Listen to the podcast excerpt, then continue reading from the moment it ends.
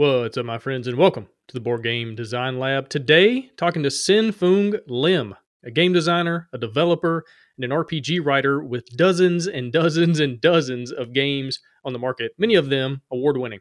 But not only is Sen prolific in the gaming space, he's also a full time clinical professor at a university. And so I talked to him about what it looks like to balance a full time, 50 plus hour a week job with all the designing, developing, and writing projects that he's also working on. We get into topics like how to design like crazy without burning out, how to get into a game design flow state and the things that can trigger that, the myth of being a self made person and what it looks like to have a support system that actually helps you be a prolific creator, how to work effectively with co designers, and a whole lot more.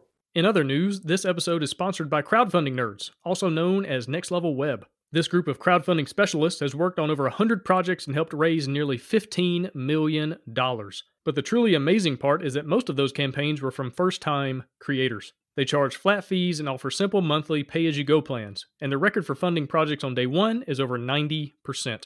I've personally been working with them for years, and they have been instrumental in helping me raise hundreds of thousands of dollars for my own campaigns. Andrew and his team are honest, hardworking, and reliable, and they have been absolutely phenomenal to work with. So if your game is awesome, but your email list is pitiful, visit crowdfundingnerds.com and fill out a contact form today. And now, please help me welcome Sen-Foong Lim.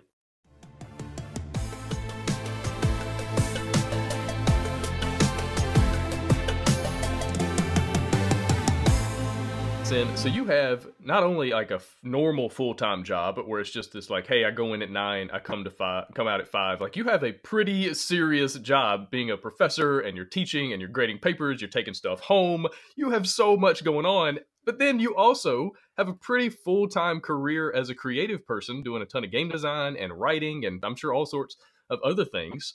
How in the world do you manage all that just from a sheer scheduling standpoint? I, I, think you sleep. I have never seen you sleep, so I don't know for sure. But like, tell me about your just general schedule to get all this stuff done. I have a very lucky position in life where my wife and I, we just sort of allow each other the time and space we need to do what we need to do, um, and so we're not very demanding on each other's time.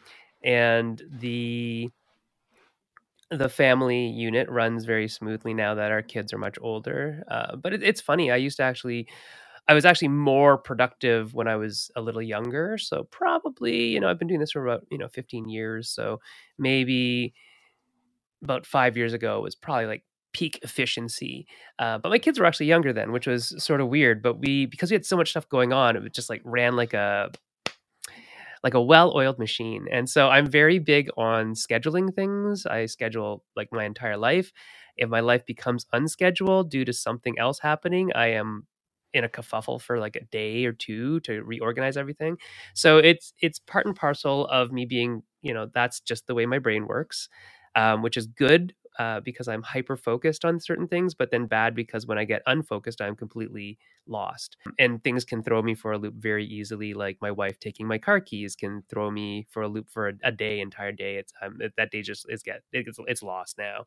And that's part of it. The other thing that um, I, I think if you look at my ludology, ludography, whatever you want to call it, most people recognize or should recognize that I, I almost never design alone. Like I'm always designing with somebody else. So and I know that as a person myself, that I just know myself very well that I will not likely get it done if somebody else isn't helping to push the project forward when I'm not feeling motivated, um, or I'm too busy, or I let it slide.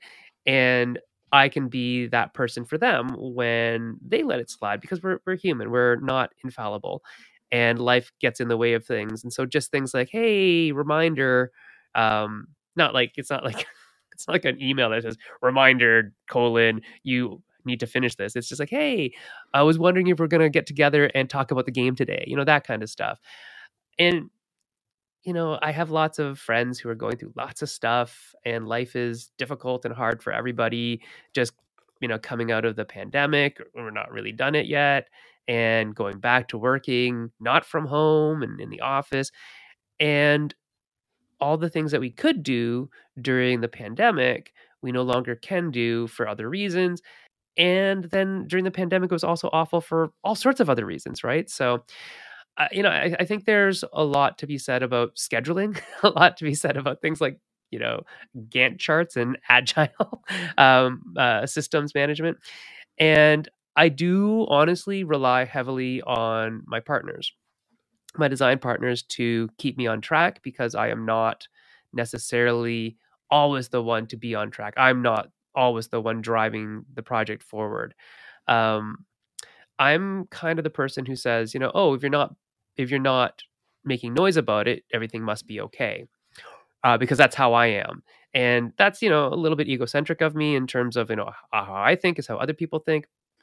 Um, and that's not necessarily true either. So, good communication between partners is really, really critical in terms of making the relationship or keeping the relationship and keeping the design process moving forward always. Um, when there are communication issues, you know, we really do need to talk about them. We need to discuss them uh, before they become even bigger problems. So I think, yes, I don't sleep a ton, although I do now. It's, it's funny. When I turned, what, I think maybe 45 or something, I all of a sudden started to need more sleep, which is weird because I know a lot of other people as they get older, they need less sleep. But me particularly, it's like, oh, I guess it's all catching up. Because before that, I, I, I honestly didn't sleep a lot. I would stay up till three o'clock in the morning uh, working on games because Jay, my uh, primary game partner, is out on the West Coast and I'm on the East Coast. So we're like three hours apart. So I would stay up after the kids went to bed and work on games for about three hours with Jay and then go to bed and then um, wake up to work, um, which is not the best thing health wise. Like, don't do that, people. Uh, if you're if you're thinking about doing what I did, don't do it. It's it's not really smart.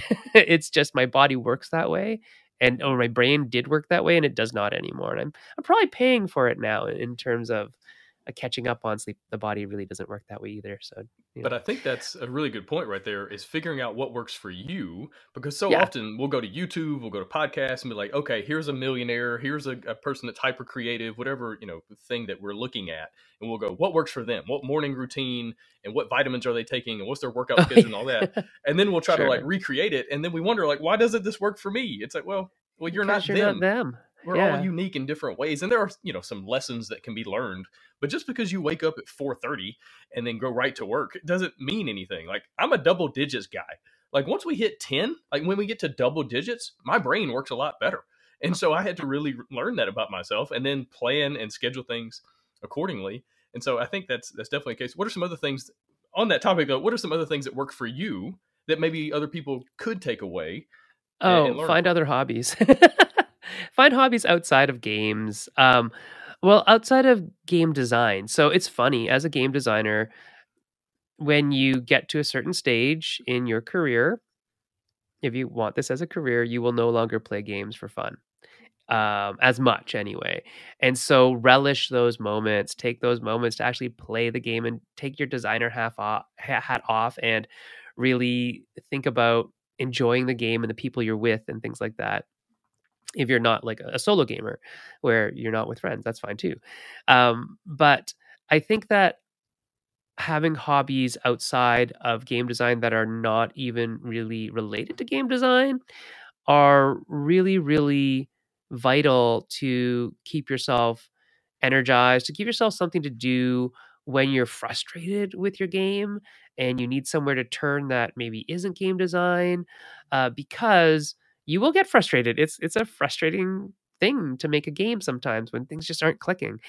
And having something that you can do that's not a game related thing, not even playing games or anything like that, is wonderful. So I train in martial arts. I'm a black belt in Brazilian Jiu Jitsu, and I teach three to four nights a week. Um, and that is my release. It's in ta- and there's this period of time. I haven't done it lately, and I don't know why I stopped. But um, there's this period where you bow into class, and that is literally my favorite 20 seconds of the day because my mind just clears, my problems just melt away, everything just disappears, and for the next hour, I'm just teaching and training in a beautiful martial art. That's it. And then I put my clothes back on. Not that we train naked, but I change clothes. I change clothes into my non-sweaty clothes, and I go back and I sit down. And remarkably, sometimes things click. Things "Oh, I solved the problem now." And I think grinding your head against the um, cog of game design, trying to force an answer, isn't necessarily the right way to do things. Sometimes you have to go like attack it obliquely. if you know Brian Eno, he's a musician, and he made this deck of cards called Oblique Strategies. And it's 100 cards, and they say weird things on them like, Have you ever thought about writing about a color? or something like that. They're just strange things that kind of make you think differently about music and songwriting. But really, they're for any creative endeavor. And so anything that can kind of get you out of your normal train of thought, thinking about something else, maybe thinking laterally instead of just always going forward and, you know, like I said, grinding your your head against it, butting your head up against it, I think can be very helpful. And I find hobbies that are not game related very useful for that because your brain sort of needs the freedom to do other things and um, maybe just a little lateral movement can help. The same thing like with podcasts. I very rarely listen to game design podcasts. Sorry, Gabe. Uh, I don't even listen to my own, and I have two of them, right? So I don't want to learn the things that I already kind of probably know or should know. And it's not saying that I know everything about game design and that other people in game design can't teach me anything. It's that I learn so much more when I listen to people from other fields that may be game adjacent, but also maybe not at all related to games. So, my favorite podcast right now is um, Gastropod, which is the podcast that looks at food through the le- lens of science and history. I think I that's a direct quote.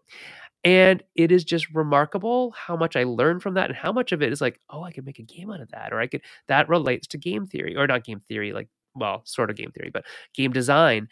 And the same thing with 99% Invisible, which is a great podcast about just general design, architecture, that kind of stuff, design of the built world.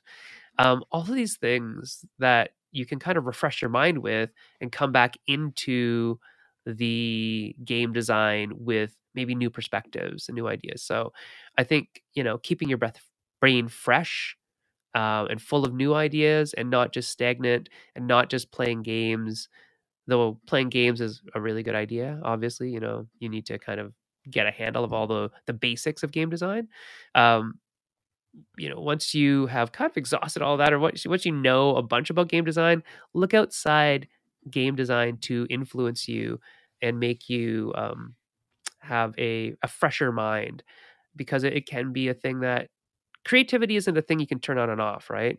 You can't just be creative.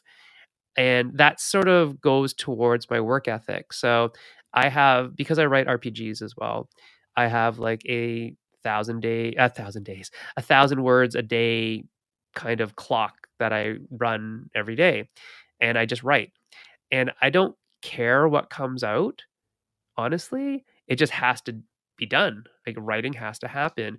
And I guarantee myself, or I, I mean, I can't really guarantee myself, but I do sort of guarantee myself that something good is happening right now when I'm writing, and there's something in this writing that is going to be okay.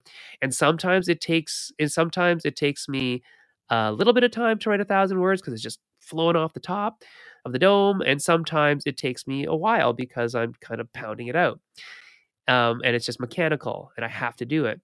So you could set yourself a time limit instead of a word limit. For me, word limit seems to work well. Um, I used to do like last year when I was doing comics, it was a page a day. Um, just write the script for a page, write a script. And sometimes it takes like five minutes. Sometimes it takes an hour. Sometimes it takes two hours. Um, but it's the the at the end of the day, I had a page. That's what I cared about, and that I have this, you know, 365 in a year roughly 365 pages of of script and then i could take the next year to cut it down to what it should be or develop it more into what it should be whatever it is so I set myself all these limits because I need something to keep me accountable. Hmm. Like I said, I'm not the best at keeping myself accountable, but if I have other things that keep me accountable, like this goal, I'm very goal directed. Um, that helps me to to stay on top of everything and all my tasks. Yeah, I like how you're talking about you, you have to put exterior influences on yourself, whether it's co-designers or these goals or whatever it is, these deadlines, then then they help you keep motivated and, and, and do the thing. Because it's not magic. I feel like a lot of people they think, oh, creativity is just magical and you sit down and, and some days you just find the motivation. It's like, no, you you kind of create it. Yeah, if you wait for inspiration, you might be sitting there for a very long time. Yeah. Yeah. As opposed Like inspiration to happens when I start typing. Exactly. Exactly. To just begin. And that's one thing science has taught us is that motivation usually comes after you begin, not before. And so if you can just get going, and it makes sense from a physics standpoint, you know, objects in motion stay in motion. And so if you're able to just get yourself into motion, write a sentence, you know, think through one little, you know, small thing, and then all of a sudden you're like, "Oh, okay, I can do that." And then you you keep going. But I want to go back to what you were saying about hobbies because I think this is a huge one that a lot of people miss, especially creatives. You know, they think I just need to spend 12 hours a day on this thing, which there are some benefits to that, but it's not sustainable by any stretch of the imagination. And so having hobbies, having things to take your mind off of the thing. One thing I got into is gardening and getting out in my yard and planting things and cutting the grass, grass. and pulling weeds. and one, I like it because it's it's not like mind, mindless is not the right word, but you can kind of turn your brain off and just do it. You know, if I'm just out there weed eating or cutting grass, I don't have to pay that much attention. Although one time I didn't pay enough attention with a chainsaw and almost cut my finger off. So if you're doing that, you want to pay more attention than I was. But what I love about yard work is I might be working on a creative activity that I am just stuck and no progress is being made and everything I'm trying to do, nothing is productive. I'm just spinning my wheels. But then I can go outside in my yard and I can start with something and then by, you know, an hour later, the thing has changed. I've built something, I've done something that there has been progress made. I felt productive. And so that kind of gives me that boost, that little dopamine to go, okay, all right, feeling a little better. Let's go back and see if we can try to attack Yeah. that creative problem. You might Again. even solve the problem while you're mowing the lawn. Maybe not the chainsaw, but maybe mowing the lawn. It's the same. Like for me, my favorite times of the day, um, other than that 20 seconds of bowing in into class, um, it's showers and and washing dishes. I like washing dishes by hand. My kids hate it uh, because sometimes they have to help. But the keeping my hands occupied, but my brain almost completely unoccupied, allows me to like really kind of get into this sort of zone where I think about nothing. And that's when stuff fills it up. The creative stuff kind of fills it up. Um, so yeah, I mean, there is definitely inspiration from outside sources. There's definitely outside sources that help me to keep on track. But sometimes, you know, you have to dig it out from the inside. And it's either that sort of by habit method that I use when I write every day, or it's by just kind of letting stuff go and and let stuff flow. And so I probably have really high water bills because I take quite fairly long showers, but my showers are always very like thoughtful. They are I like kind of just release all everything out there. Just, oh, I'm cleaning, I'm cleaning, I'm cleaning, and then stuff just pops in. And a lot of it is because I have really sensitive hearing, which is why I wear cans all the time. Uh, I wear headphones a lot because if I hear anything, like I, I can hear light bulbs and things like that. So when I hear those things, my brain sort of focuses on the things that I shouldn't focus on. And when there's like white noise, like water running, specifically water running, uh, really gets me in a position where my brain can now be free to think about the things that aren't in my environment, immediate environment. And so I can think about hypothetical situations. I can think about games that don't exist yet. I can think about stories that really are fantastical. So those are the times that I really value um, for working. Yeah, that makes It doesn't feel like work. right. I want to go back to what you were talking about first is in Mhm. the ability almost to obsess. I read an article by Cal Newport recently, and he talked about one of the things that he was finding in all of his interviews and talking to people was that successful people typically have one common trait, and that's the ability to be hyper focused and just obsessive about finishing a project, not just about the thing in general, but about getting something across the finish line. And so, and, and it's also kind of what you were talking about earlier. You're like, you used to be more efficient. It's like, what's the old saying? If you want, if you want to get something done, ask a busy person because they're already in that mode. They're already flying around. And so, talk to me just about what does obsession look like for you? Does that mean, hey, I'm, I'm going to just spend all day, like literally all day on a thing, or is it kind of blocked off in chunks over, you know, uh, over time? What does it look like? Yeah, so it has to be blocked off in chunks for me, but it has to be. Um, if I'm given a blank canvas of a day, I will sleep most of mm. that day. like I will waste a good portion of that day. But when I have a very, very full calendar, I'm a machine.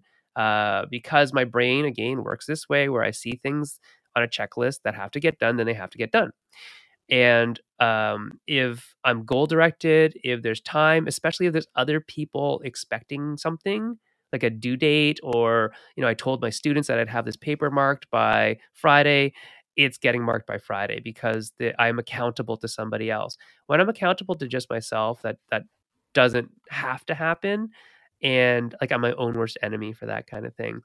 But in terms of like obsession, what it looks like is uh, I've missed many many meals, uh, and I've missed many many um, you know s- times when it's like, oh, you should be in bed by now. So I get into what uh, Mihaly Csikszentmihalyi would call a flow experience. Of, um, and you might have heard flow uh, described when we talk about game design. We talk about flow experience quite a bit. Um, but in general, what Csikszentmihalyi meant by flow was that you just get in this state where you lose track of time because the occupation that you're engaged in is so meaningful to you in many levels. Um, and what he usually talks about is skill versus challenge.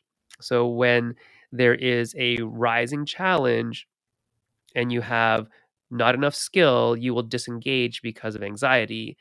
Versus when there is high skill but low challenge, you will disengage because of boredom. And the thing about game design, and oh, good games follow this pattern as well. A good game will increase the challenge as the player's skill increases, right? But game design typically works that way as well, right? That as you progress through a game and making one, it's like, oh, this new thing, oh, this new thing, oh, I could add that. And your like brain is starting to think about all these things. And that's really, I think, why so many people are into analog game design right now, right? Because video game design takes a whole skill set that a lot of people just don't have. And so your skill uh, is outweighed by the challenge in that case. You can't get into a flow experience.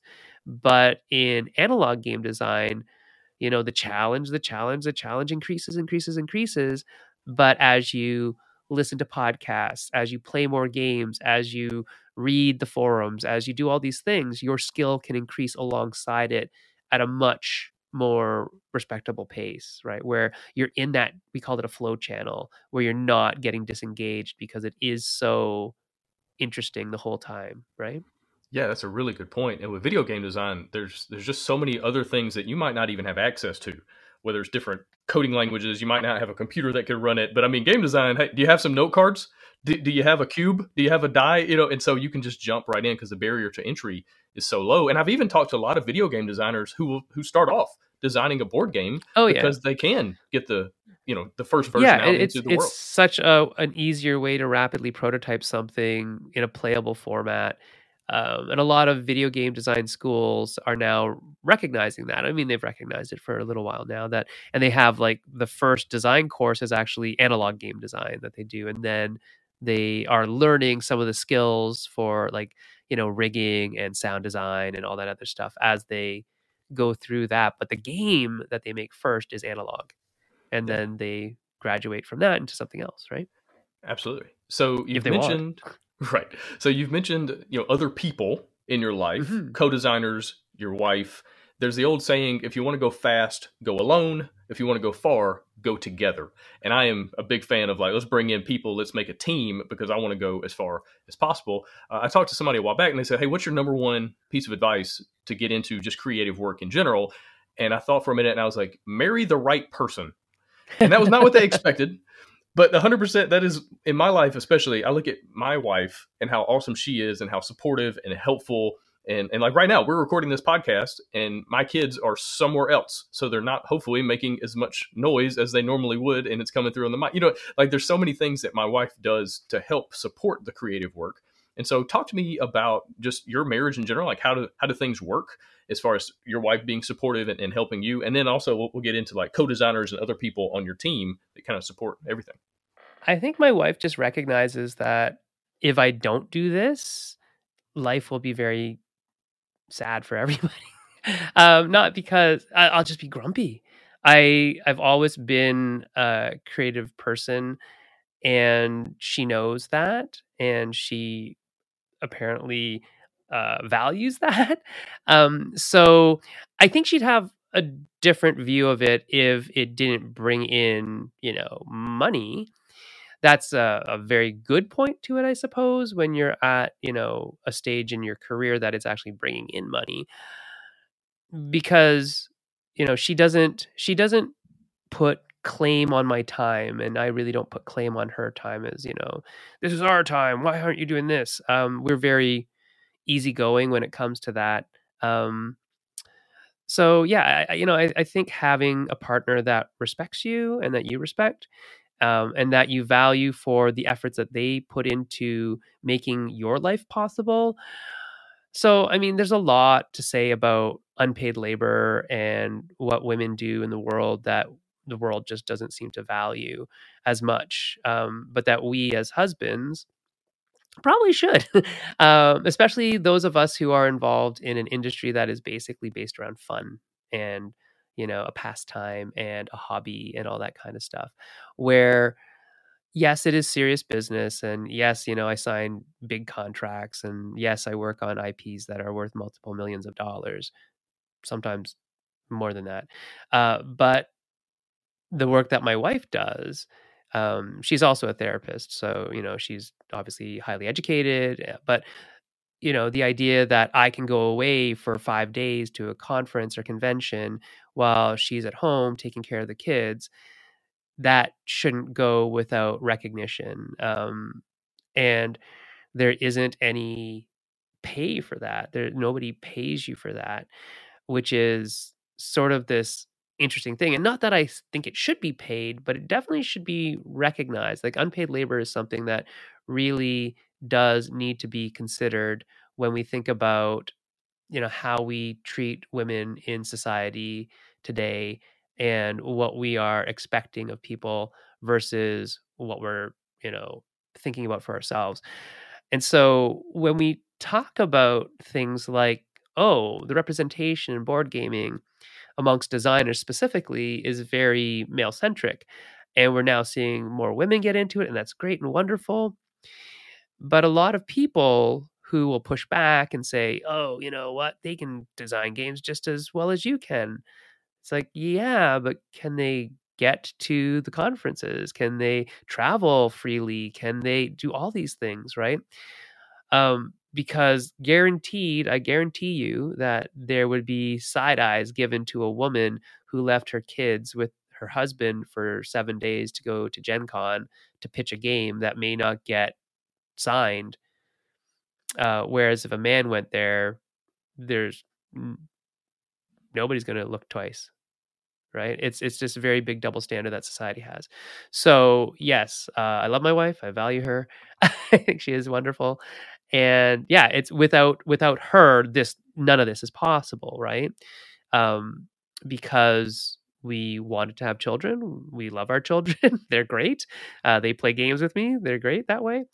Um, and you know hopefully one day they'll maybe design a game with me that'd be fun and my wife plays games with me too so she does some testing she particularly likes testing all the puzzle games that jay and i make and so i, I you know i think we don't give enough credence to the luxury that we're afforded um, a bunch of the dudes, anyways, are afforded by having wives that are very supportive. So kudos to all the women out there who are getting it done.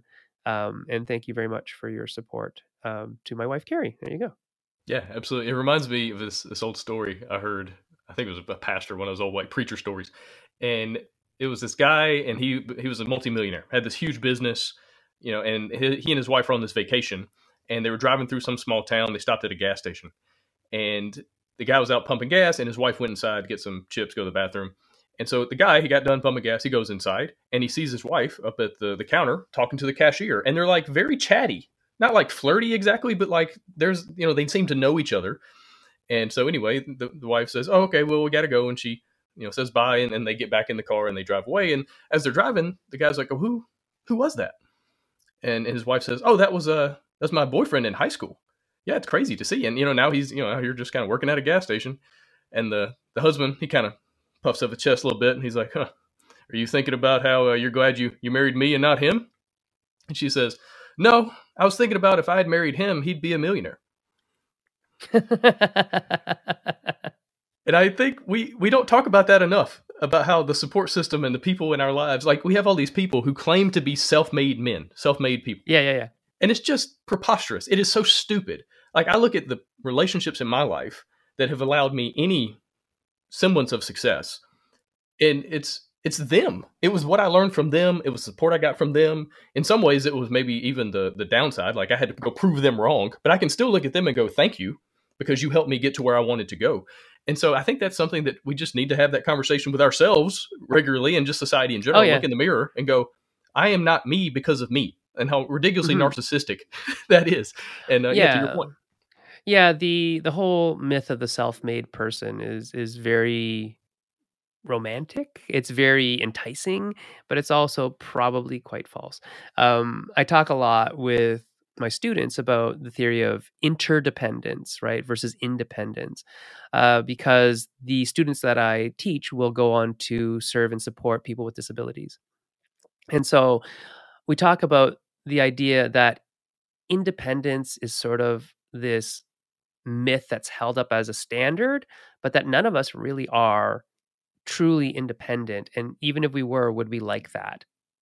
Right? Because independence would probably also mean like completely isolated and cut off from society in a lot of ways, if you take it to an extreme.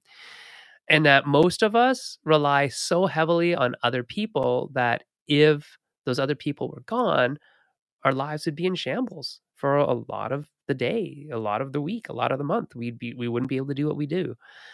And uh, so, you know, to keep the world kind of running and the society kind of running, we kind of have to understand that, which is why I I just don't understand a lot of different types of I mean, I understand that they think that way, but I also don't understand why they think that way. So, a lot of people who are very much into like self-sustained living on the living by themselves and on the land and like well how are you getting to that land? Well there's a road. Well okay who pays for that road? and all that kind of stuff which is maybe slanting on the political side of things but um my point being that i, I- I think that even those people even those people are probably interdependent at some level because we can't do everything that we want unless we want very little. And Yeah, then I- maybe you can be. Right, I totally agree. And let's keep talking about that. Talk to me about your co-design relationships and what does that look like? Is it like you have certain things scheduled? You know, every Tuesday at eight p.m. we meet and we do this, or tell me about. Yeah, yeah. So um, it changes every semester because I my courses change every semester in terms of what day and time they're taught at. But usually I have enough time to meet um, with Jay or Lara, who are the people that I mainly design with, uh, and Banana on a regular basis uh, when we have projects running, which is almost always. Um, and so we will schedule around the time zone differences because well now banana's out on the west coast jay's on the west coast alara's about an hour away from me um, though she used to live in the same city so that was easier when she lived here but now she doesn't and that's sad but um, so all of that has really changed a lot because we have to align times when uh, families aren't you know loud I guess. I don't know what the word is for that. Um, when we're free to do the things that we have to do for game design, which is usually jump on tabletop simulator and play a game or talk about something and design stuff online now um, because COVID's still a thing. Travel is still not always easy. And now that we all live very far apart from each other, um, we're designing more and more over like a Google Doc and TTS than in person, which is weird because I am literally preparing to make the very first physical prototype I've ever made. Uh, well, that's not true. I've made in the last mm, three or four years, right? And it's like, oh, I, I wonder if my X-Acto knife is still sharp. I don't know. I haven't used it in four years. So we're just starting to get back into that, which is good uh, because I think once we get back to physical prototyping, I think things will get a little more concrete for us and a little more, um, a little more real again. Um, when everything's virtual and timelines are weird and and shaky, and not really like physical and in my hand, we tend to we don't tend to, but sometimes we've lost track of progress. Sometimes we've lost lost track of timelines. Like, oh my gosh, it's like this is the year. It's been a year since we were starting working on this. What happened in that year? And you look at your hands and there's nothing in it. But oh, there's like 17 versions of TTS. Yeah, but it doesn't quite count. It doesn't feel like it counts to me. So yeah, we we definitely schedule times when we meet. Uh, and as people's lives have changed, like Banana moved to the West Coast, Alara got a new job, Alara found herself, um, you know, adopting a family basically, or having an instant family when she uh, entered a new relationship, and so all of those things and the pandemic, especially, have especially has changed kind of how we work. Um, and there's life changes going on for for everybody right now, so it's it's getting it's getting messy, but again, like I said, I think once we have that physical touchstone of an actual prototype, things will get a little more real for us again. Um, yeah, one thing not I've that learned virtual is not real, but I just don't like it. Right. And one thing I've learned too is that anything I do virtually that I could also do in real life, the virtual version takes at least twice the time. So if something's normally going to take an hour, if I'm going to sit down and talk to somebody, like it's a two hour deal. If it's going to be online, it just seems like. Have you found that to be the case? Yeah, so I mean, there's the the TTS tax that we call it, which is about you know one third of your time is spent just changing colors of things and once when I'm talking about like a fully made thing, it's like, oh, we need to we need to like change something, or oh, this didn't work quite right, or you're loading stuff in, or you're updating Steam or whatever, and it's just like, ugh. And then you like flip the table and have to start all over again or something by accident, right? So yeah, TTS itself is a, a huge time hog. Um, it's great that we can use it, and I I value its existence, but I dislike using it greatly. Um, yeah, and then things that you could explain easier by showing people and by doing it gets really difficult when you're communicating just in words, like in text. Uh, text lacks all the nuances, text lacks body language. And so, luckily, Jay and I have been doing this for almost two decades, where Jay's been on the West Coast and I've been here. And so, we, we started out designing via a forum of all things. We made a two person forum, Jay and me. This is before Discord ever existed. It's like a PHPBB uh, way back in the day. It was a bulletin board for two people, and that's where we designed like Belfort on. um, so yeah, we've been doing this for a long time, and it actually does help because I think both of us are very good at ar- articulating what we mean in words now, or at least better than we were before. We still make mistakes all the time with uh, how we describe things to people because we make assumptions, right? We assume that, oh, you understand what I'm talking about, and I'll just explain it as simply as I could, and you'll get it, won't you? And they don't. but when we had to type everything out on the forums, it was really, you had to explain yourself. And if you didn't, then somebody said, I don't get it. Can you re explain yourself? And you would because, oh, yeah, the text that I wrote was ambiguous or whatever, or you'd add a diagram. And so I, I think the process of working with a co-designer just helps you work on your communication skills and your rules writing skills and your diagramming skills and all those skills that are necessary to teach the game to another person uh, which may be why we're successful in some way, shape, and form, is because we've already run it through the gauntlet of some other person saying whether or not this is valid right? Whether or not this is a good way of doing something whether or not this is how they would do something and the pro the co-design process isn't always you know fun and games and it isn't always roses uh, we have arguments um, which are generally easy because at the end of the day after both of us or three of us or whoever's on the team lays out their case study for why they think it should be a cost of four gold pieces instead of five gold pieces or whatever you know, we just play the game and we test it. And invariably, one of us will have to raise our hand and say, Yeah, you were right. right? Because we tested it, we proved it on the table. And I'm not going to say it's me all the time because it's not. And I'm not going to say it's the other person all the time. It's not. It's probably about 50 50 because a lot of times feeling outweighs mathematics in game design that you'll find you'll find this out if you're just starting game design you'll find this out pretty pretty shortly that yeah mathematical perfection is a good place to start but it almost never ends there for all things. It might end there for some things but for the really really important things that you want to have have great gravitas and magnitude to their gameplay experience you might need to swing a little wider than you know uh, one two three cost. Maybe it's a one three five cost system now because that five just feels oh so much better to you know pay five and get this giant machine that you're gonna wreck havoc with or whatever your game is.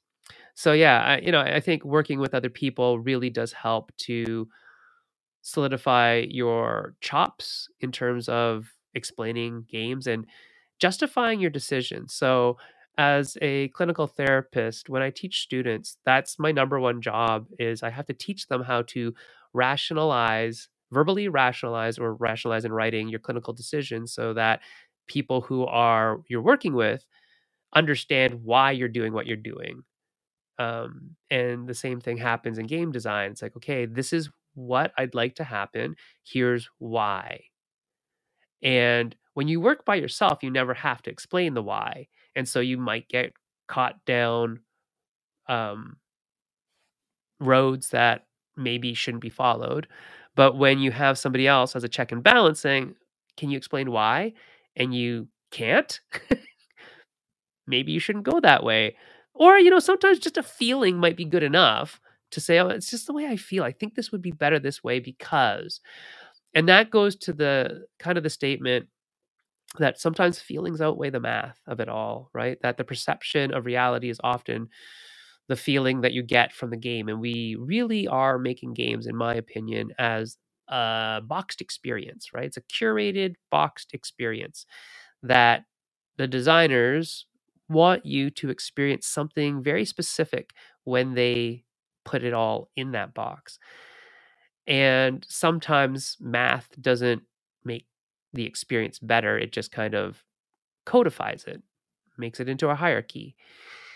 And then pushing the boundaries on that math now make the feelings much more visceral to the human who mm-hmm. may not think in, you know, numbers as well as a machine does, right? Yeah. And then another thing I, th- I think you're bringing up here is something I've run into with, with having to write it down and having to explain it to another person in writing before you get to, you know, oh, we're writing the final rule book is so valuable because I can't tell you how many times I've created something that I thought was really cool, but I could not put it into words. I just could not explain it in a way in writing that it made sense to enough people to say, yes, we're gonna we're gonna do this thing. And knowing oh, that yeah. early versus knowing that late is so so valuable. And so I, I think there's so much you know to learn just right there. Yeah, Even if, if, if I like can't, it yeah, go ahead. If I can't teach it to a person in writing, I don't put it in the game. Yeah. I just cut it out. Eh, like if it takes me and if it takes me more words in writing than it takes me in speaking to explain something to a person, plus diagrams and arrows and things, I usually try to cut it out of the game or design it so it's simpler. It's like that's a problem. We need to like simplify that. Uh, because if it's confusing, on paper to people who know how to play the game or to me who wrote the game or made the game it's going to be so much more confusing to people who are just picking this up for the first time right? So we have to kind of stop assuming that people know how to play the game. We have to maybe check our own egos and say oh it's not because they're um they're not smart enough to understand the game. It's because these rules are opaque uh, or they're very convoluted or they're only necessarily necessary in like this very specific edge case. So how would i expect people to remember that? I wouldn't remember that right? So the idea of empathy as being a huge design skill is really really important and one that i think is undervalued. Um, if you are doing anything with design where somebody else is going to someday maybe interact with the thing that you designed, whether it's a door or a game or a light bulb or whatever, you have to have some empathy uh, towards the end user, right? So, this is why user experience, UX, is so important because your user experience may be different than somebody else's user experience, but you should aim to understand how other users interact with your built product, your designed product uh, because that will, by and large, affect how they feel about it and their ratings of it and their evangelizing of it or they're talking about it or selling it to other people, right? Um, and you you've seen examples of this just in in board games where you're like, I don't know why this game is so popular, and then people talk about it or explain it to you, or you, God forbid, go play it, and now you get it because it's the experience that matters not the mathematics of it that matter right or not the not the um, nuts and bolts of it and it's the holistic experience of it that make it so great. So yeah there's there's definitely a lot to it about making things as approachable as possible having empathy to the players for the players uh, that it's not just this designer as this you know omnipotent figure handing down rules. Those rules have to be interpreted and understood uh, and when they're not interpreted and understood in the way that they're intended to be, things go poorly. And um, my area of, of expertise is actually communication science, right? So, um, communication isn't just me talking to you, right? Communication is when you, Gabe, have the same idea in your head that I intended you to have that's in my head. That's communication we both agree that Gabe's shirt is very blue. Right? Do you agree? I agree. Right. Then now we communicated, right? Right. But when a designer is just writing rules, we're assuming communication's happening. But is it really? It isn't if the reader doesn't have the same idea that you had in your head at the time. For something like technical writing and rules writing, that's very important. For something like a novel, not as important, right? Because people can interpret words differently, and that's allowed. That's fine. But if you expect your game to be played the way it's supposed to be played, you need to make some real attempts at understanding how people on the other side of the rules will interpret those and understand those rules. Right. So it's it's very important to test your rules. That it's actually more important to test your rules than it is to test your game. Yeah, absolutely. But, because this but is also a test your situation, game. Right? This is a situation where if you get something wrong in the rules, potentially the entire experience is broken and it's not going to Oh yeah, work. the experience is very broken. And Yeah. that's the thing about these designer games, these boutique games, these games that have people's names on them, et cetera, et cetera. They are intended with a purpose, typically, right? There is some authorial intent, usually. I know there's definitely pushback against that, and mass market games aren't necessarily like that. And that's where most people have their first game experiences. But they're simpler, right? But for sure, I have an intention when I make a game and I have an intended experience that I'd like you to have when you play that game. And if you don't, that's not your fault. That's actually my fault because I probably didn't communicate how to have that experience as strongly as I should have, or as cleanly, as clearly as I should have, or could have. And then maybe also I didn't design it well enough for you to have that experience because the design isn't just the game itself, it's the whole package, right? It's a product now, and we have to start thinking about product design as opposed to just game design. Right. Speaking of products, speaking of projects, you seem to have a lot all the time. So tell me, how many projects do you work on at any given time? Tell me just uh, how do you, you know, how do you keep so many things? How many how do you keep so many plates spinning at the same time? It seems like. Um. Well, like I said, I think because I have good partners, uh, both in marriage and in design, uh, I I ally myself with good publishers as much as possible. Has it happened where I've signed something with a not so great publisher? Of course, that happens because you're trying to do what you want to do and get your games out there. You you might make mistakes, or it might not even be a mistake at the time, but it turns out at the end that it didn't work out, right? So, um, a lot of times, I think I think as people get more serious about games, which is a funny thing to say, there has been a lot more emphasis on project management, uh, which has been a godsend for people like me who are very much, you know, the creatives who get lost with their heads in the clouds and don't come down out of there for days and realize that, oh, I had a deadline three days ago. And so having people who are project managers to just guide you, to check in on a daily, on a weekly basis, monthly basis, whatever it is, has been really good. Uh, and I actually find that certain companies are much better at this than other companies. And I, I wish that more companies would hire project managers to guide their creatives uh, because that lack of communication between all the heads, that's where problems crop up. That's where deadlines are missed. That's where, you know, people's expectations are failed and that's where people become unhappy if we're all kind of on the same wavelength, if there's a big project and somebody's managing it, then you know, I, I think that's where we get some of the best best products out of is when something is is highly not managed to the point of micromanagement, but guided, like really well guided. And so I, I've been lucky to be a part of several projects, bigger projects where that guidance is is really coming through um, and coming through in spades where it's like oh yeah if you didn't do that i would have totally forgot yeah. because people live lives and that's the other thing that i think um, you have to understand is that for most of us this isn't our full-time job right even though these are big projects even though we're working with major ips it isn't my full-time job and if my my job that is my full-time job has a demand, that gets met first. And if my family has a demand, that gets met even quicker. And the reason why is because I am literally not on your payroll. You haven't paid me a cent yet.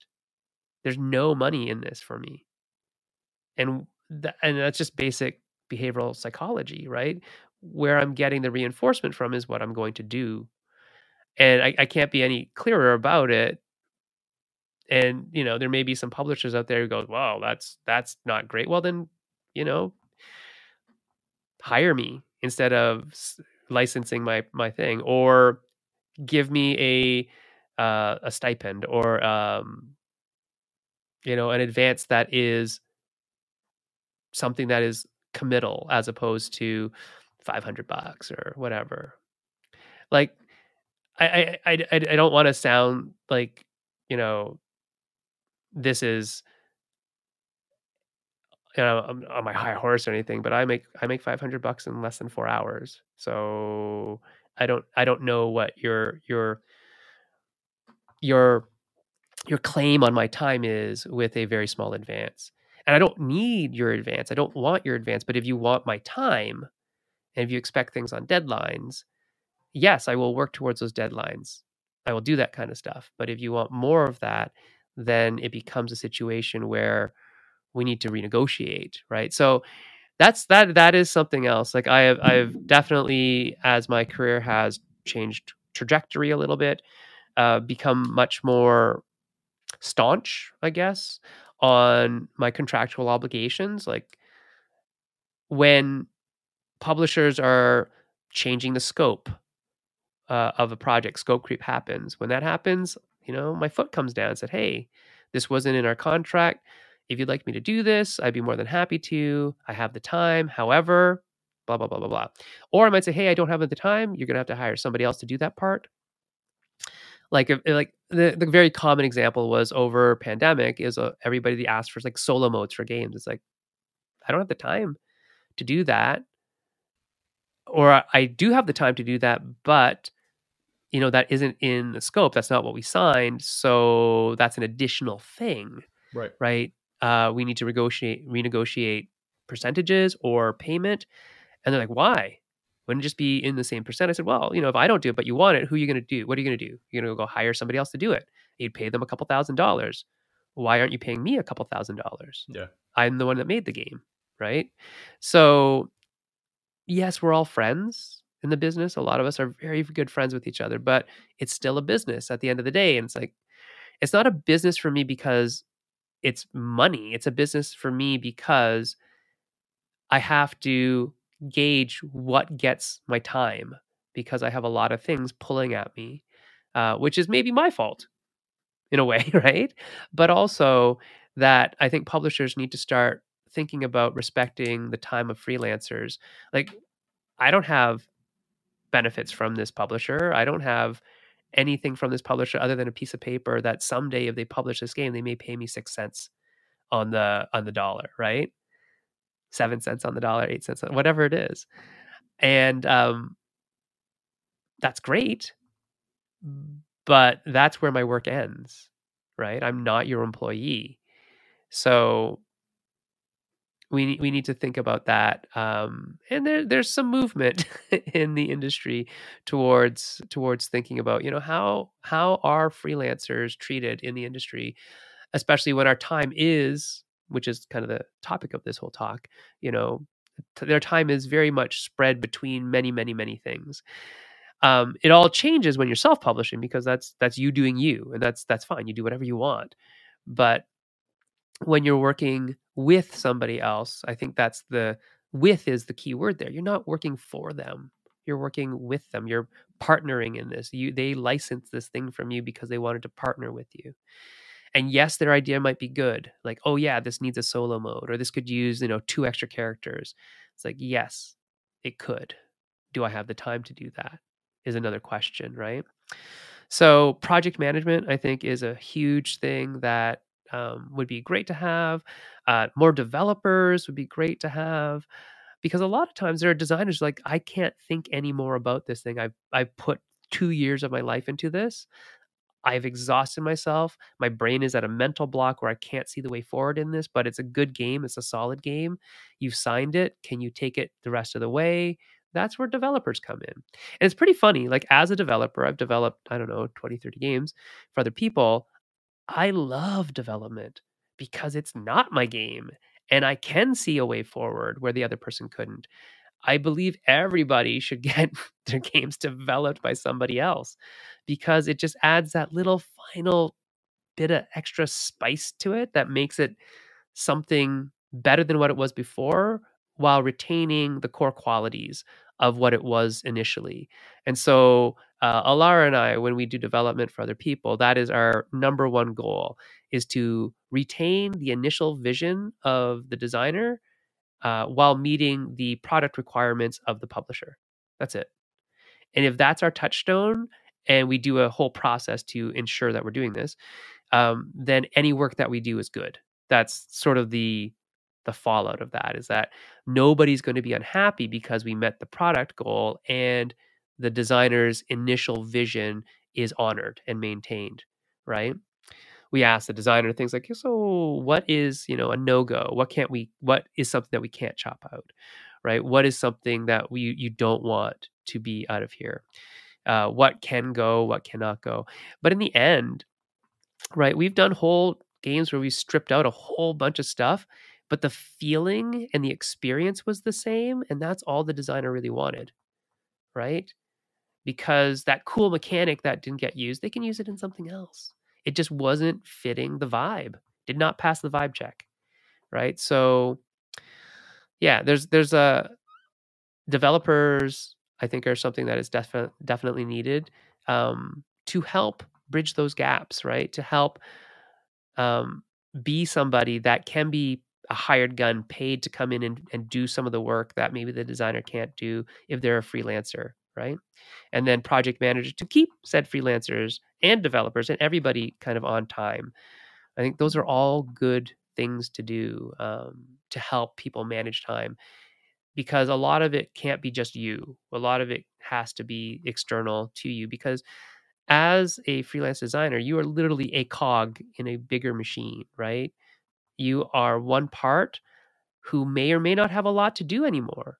But when your time comes up and say, "Oh, designer, we need something from you," you need to know all the other things that happened, right? So stay in the loop if you're a designer if you want, or you can just kind of sign off and say, "Nope, I don't need to be involved in any of the rest. I'm okay with whatever you do."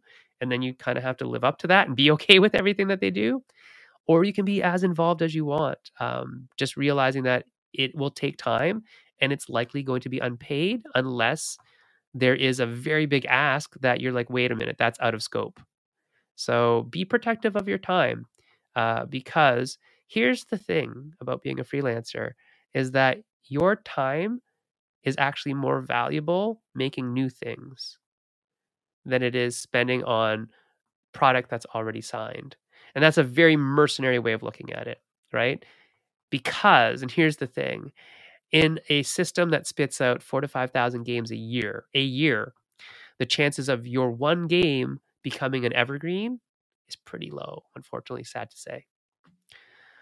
And so it's not a publish or perish story, but it is a the more SKUs you have to your name, we're talking very mercenary, the more likelihood you will have residual income on an ongoing basis, right? Yeah. If that's how many what you're in this for. games, how many projects do you find yourself working on in a given year? Oh yeah, yeah. You asked that question. I forgot to answer. um, so games themselves, uh, other than like you know podcasts and whatnot. So games themselves, probably about two, six at a time, seven at a time, eight at a time. It depends. So now that Jay has picked up the publishing mantle. Uh, and we're doing games for him. We're doing more games, but we have to we're not doing as many games if you know what i mean Yeah. like we're doing more games specifically for that as opposed to many games and hoping that they'll get picked up by some other publisher so it's sort of at the beginning of our career as a team we made tons and tons and tons of games of varying different styles um, we actually have a very large ludography that has like weird games in there like oh you made a trick taking game. Oh you made a cooperative game. Oh you made a dexterity game. What's going on? Can't you guys pick one type of game to make? It's like no we want to make all games all times. We wanted to basically position ourselves as people who publishers could come to when they wanted a specific type of game and done very well um, and we did that. Uh, we're pretty much the go-to people for a lot of companies. They say hey can Sen and Jay do this thing? I think they have time, right? And they'll reach out to us and we'll say, oh, that sounds cool. Let's do that. Or we'll pitch them a game or um, do you have some ideas? But especially when people have very specific IPs that they know that we like, they'll reach out to us to make those games for those specific IPs. And so now that we're doing that with Jay's company, Off the Page Games, uh, which is independent indie comics, uh, create comics very specifically, where the artist and the writers own all the rights to the comic book. Um, those are the games that we want to make because we love comics, and so that's where we're spending a lot of our effort right now is to help Jay's company get out their third and fourth and fifth games. Um, and then I usually have two to three role playing games kind of going at once. Um, whether they're in the process of just testing or writing or whether they're already signed and I have to make it. Um, like right now, I have three that are signed um, that have to get made. So some of them I'm on a team. Uh, some of them I'm just a writer. Some of them I'm just writing the adventure or the mechanics or both. Some of them I'm creating from the ground up by myself or working with Banana or somebody else to make them. So RPGs are slightly different because you can be involved um, very small roles or very big roles, right? So for some projects, they might just say, "Hey, can you write a character?" And I'll write like one NPC. uh, as a stretch goal for somebody. But you know, it takes some time. Like you know, it might take a day or two to write that. And some people, it's like, hey, can you write us an adventure? And I take a week to write an adventure. And some people, it's like, hey, can you do all the mechanics on skill building trees? It's like, yes, I will do that. That takes like a month or two. Some people, it's like, oh, we need a whole game about this IP. Do you want to lead, take the lead on that? It's like, okay. And then that takes like a year to write.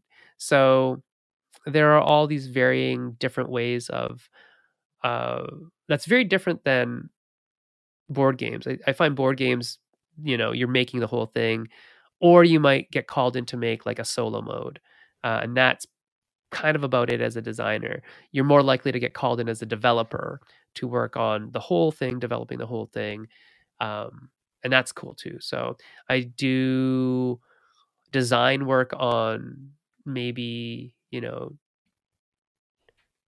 10 to 15 projects a year and then development work on another probably 10 projects a year depending. It keeps me busy. Yeah, it's, no doubt. it's uh it's it's kind of what it is and then um development work is very like time limited right? So it's real easy to kind of slot my time in and say i have this much time to take on this many projects.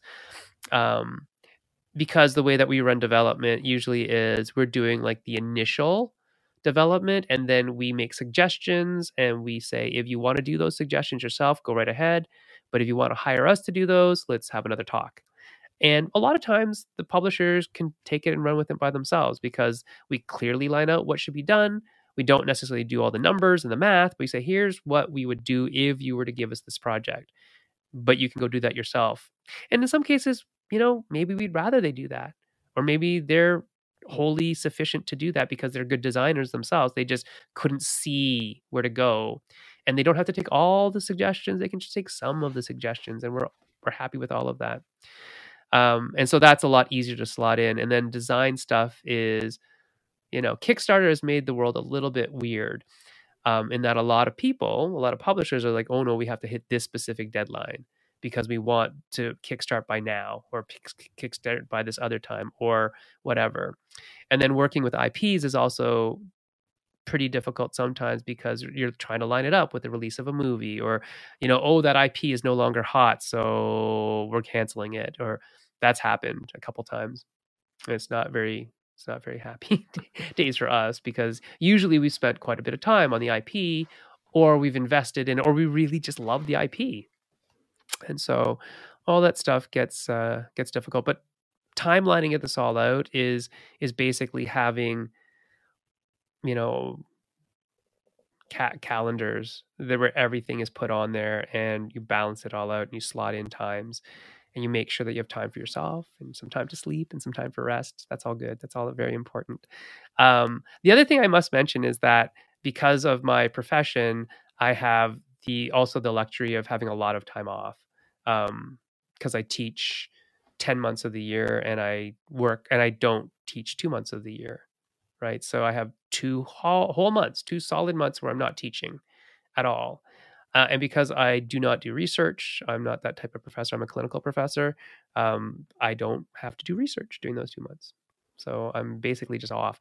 But I also am contracted for 45 to 50 hours a week, which is not your normal workload. So I work more than most people during the year um, because marking is incredibly taxing. Um, you know this. Oh, yeah. yeah. It, it takes so much more than people realize to mark papers and mark them well and give good feedback in a timely manner and all these things that you hope will help your students, you know, graduate um, and learn something from what they just did, right? That not everything is summative. Uh, and so um, yeah, those two months off are basically the first two weeks I sleep, and then the last six weeks I write. So that's yeah. how that works. gotcha. Well, Sen, this has been great. Where can people find you online? Um, you know, I'm still on Twitter. That's probably the easiest place to find me, where I talk mostly about mostly about games. So at Sen Foong Lim, S E N F O O N G L I M on Twitter. Um, but yeah, I am quite literally the only person with that name in the world, like the whole world, pretty much. So anything that you find with that name is 99.999999999% me. So feel free to reach out. And that's awesome. that's cool. Awesome. Sen, really appreciate you being here. Thanks, man.